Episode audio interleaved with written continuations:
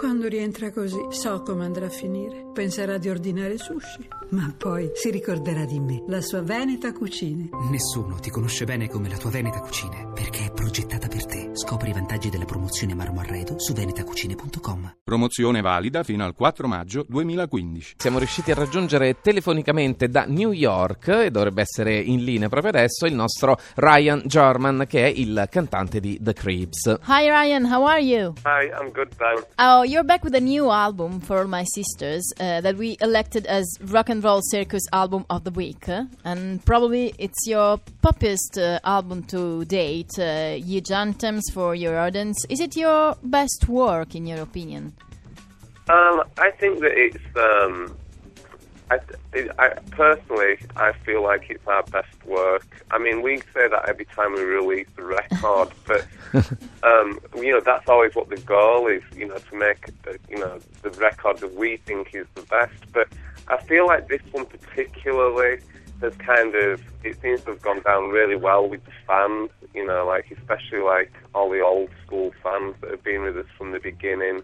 They all seem to really think this is the best record. And on a personal level, whenever whenever we make a record, as soon as it's finished, I never listen to it again. You know, I never want to hear it again because I've worked on it. Whereas this one, I actually find myself listening to it sometimes. So, in my opinion, it kind of must be the best one, I suppose. Gli abbiamo chiesto, abbiamo chiesto a Ryan se insomma sono tornati con questo nuovo album For All My Sisters, un album molto bello e che anche dalle loro stesse parole viene definito come probabilmente uno degli album più pop della storia dei, dei Creeps. Gli abbiamo chiesto se pensi che sia il, il loro album migliore e Ryan ci risponde non lo so, in realtà poi lo diciamo ad ogni intervista, no? come tutti i cantanti, spesso finisci di lavorare ad un disco e pensi che sia il migliore, poi succede che non lo ascolti mai più, dice, almeno nel nostro caso non- raramente ascoltiamo un album dopo averlo registrato, però in questo caso invece ci siamo ritrovati ad ascoltarlo diverse volte e questo è un buon segno. E anche i nostri fan, soprattutto quelli proprio che ci seguono fin dall'inizio, lo trovano un album bellissimo, quindi probabilmente siamo sulla, sulla buona strada. Ryan, we are playing a track per day, and uh, in a minute we are gonna play an Ivory Hand. Uh, that and that song mm, reminds us uh, to 1997, the glorious days of Britpop. It could have, it could have been uh, like um, I mean. Ash thinks, uh, or um, just to name another great band. I, I don't know if Ash it could be a, a band that you like, but what were you doing in 1997? Um, in 1997, I had, uh, that was the year after I left school. in, no, in fact, I left high school that year. So I was, I was in, um, I was always playing in bands. You know, I had like a, like a garage rock band at school that I used to play in just with a few friends. So I was always, you know, I've been playing in bands since I was 14. But in 1997, I, um, the only things that I really remember happening then was I went to go see. Uh, I went to the Reading Festival for the first Oh. time, and I also went to go see Marilyn Manson playing Leeds. That was complete. That was totally cool. But um, I, I, I always felt like, as far as music went, I was always in, especially in the nineties. I was a lot more into the US scene. You know, people like Nirvana and Sonic Youth. Obviously, Nirvana, you know, weren't going at that point, but that's probably what I was listening to around that time. I certainly wasn't into Britpop really. That was never something that I liked. I always saw that as being very mainstream kind of chart music. So I was always more into the US scene. Ok, Ok. ok.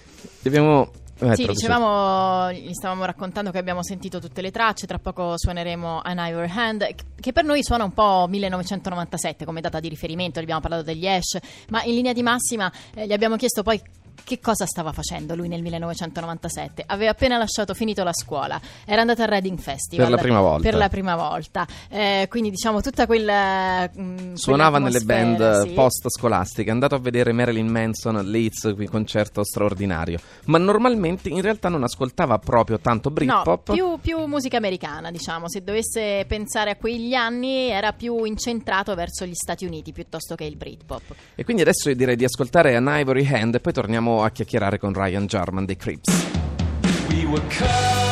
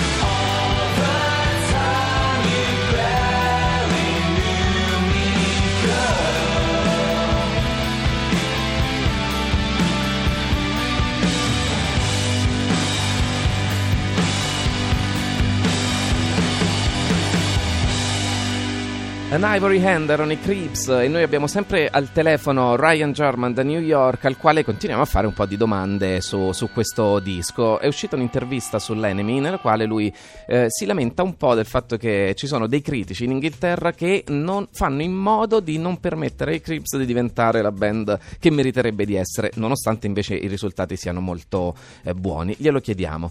Um, Ryan, um, you said during an interview with Enemy I read just uh, some days ago we're one of those bands who have seeped into public consciousness just by being around such a long time. There are still some old school dinosaurs in the UK who just have a grudge against us.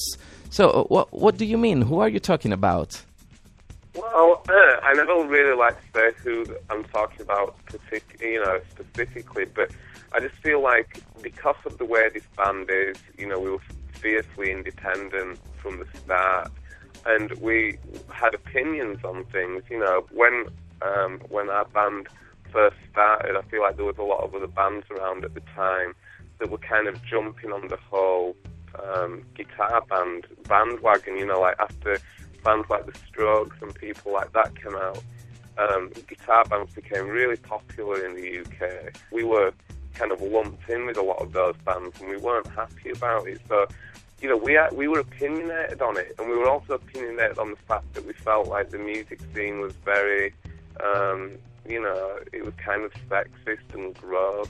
So we always had all these opinions, and uh, because we were you know, a lot of people in the industry thought us being reactionary and kind of pissed off and stuff. They would, um, I just feel like we got a reputation at the time for being difficult. And so, yeah, there was, I just feel like a lot of like the more grown up establishments kind of didn't support us, you know, and still don't support us. And the only reason why people begrudgingly accept us now is because of, you know, we managed to get a really good fan base through word of mouth that just grew over the years and has now become really strong, you know. So Yeah, it feels sure. like in the UK, people are kind of forced to accept us now just because we've got to a point where, you know, we're actually quite big. Gli abbiamo chiesto appunto di questa cosa, no? Ci, ci racconta Ryan che in realtà non è che si riferisse a qualcuno in particolare, però è, se- è successo che nel momento in cui i Cribs hanno- si sono affacciati sulla scena musicale c'erano band come gli Strokes, altre, mh, sono stati accomunati ad una scena e, eh, e in realtà loro non- non- hanno percepito sempre il fatto di non essere considerati realmente come quello che erano, probabilmente perché hanno espresso molte opinioni a volte scomode sul, sul bi- musical business, sulla stessa stampa, sulla scena, quindi questa cosa a suo parere li ha un po' frenati, però il risultato è che comunque continuano a pubblicare dischi e un- hanno una fan base eh, grandissima Molto solida, e molto molto solida che solida. continua a seguirli. You scored another top 10 album with For All My Sister. And uh, you still reach people, old school dinosaurs uh, or not. Uh, I mean, i it, it's a big success. I mean, for us, that's really cool. I mean, this is our third top 10 in a row. And it's, you know, for us, it does feel like, it feels like a major kind of victory because going back to what I was saying, I feel like it's happened without, there hasn't been, you know, we haven't had a lot of mainstream support. You know, it's, I feel like there's still a lot of like the mainstream kind of channels. They don't, they still don't really support this band, and it's like, so to put it in the top ten with all these like you know big chart pop bands feels like it feels like a real. Um, it feels like a real victory because it has happened organically. You know, the only Yeah. reason why we find ourselves in the top 10 is because we have a big fan base and a strong fan base that continues to grow. Yeah. So, um, it, it, I think it, it, it, look, it seems really funny for us. You know, we find it really funny that we get in the top 10 and when you look at all these, you know, like big pop acts around us, it just seems like, uh, yeah, I was saying, it seems like a big victory, you know. Yeah, it is, it is, absolutely.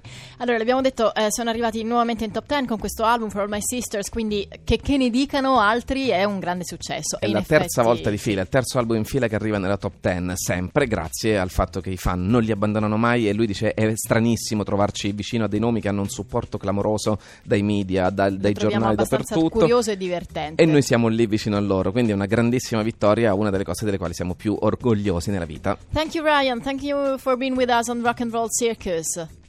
Excellent. Thanks a lot for making the album album of the week. Cool. you deserve it. Thank you very much, Ryan. Thanks, guys.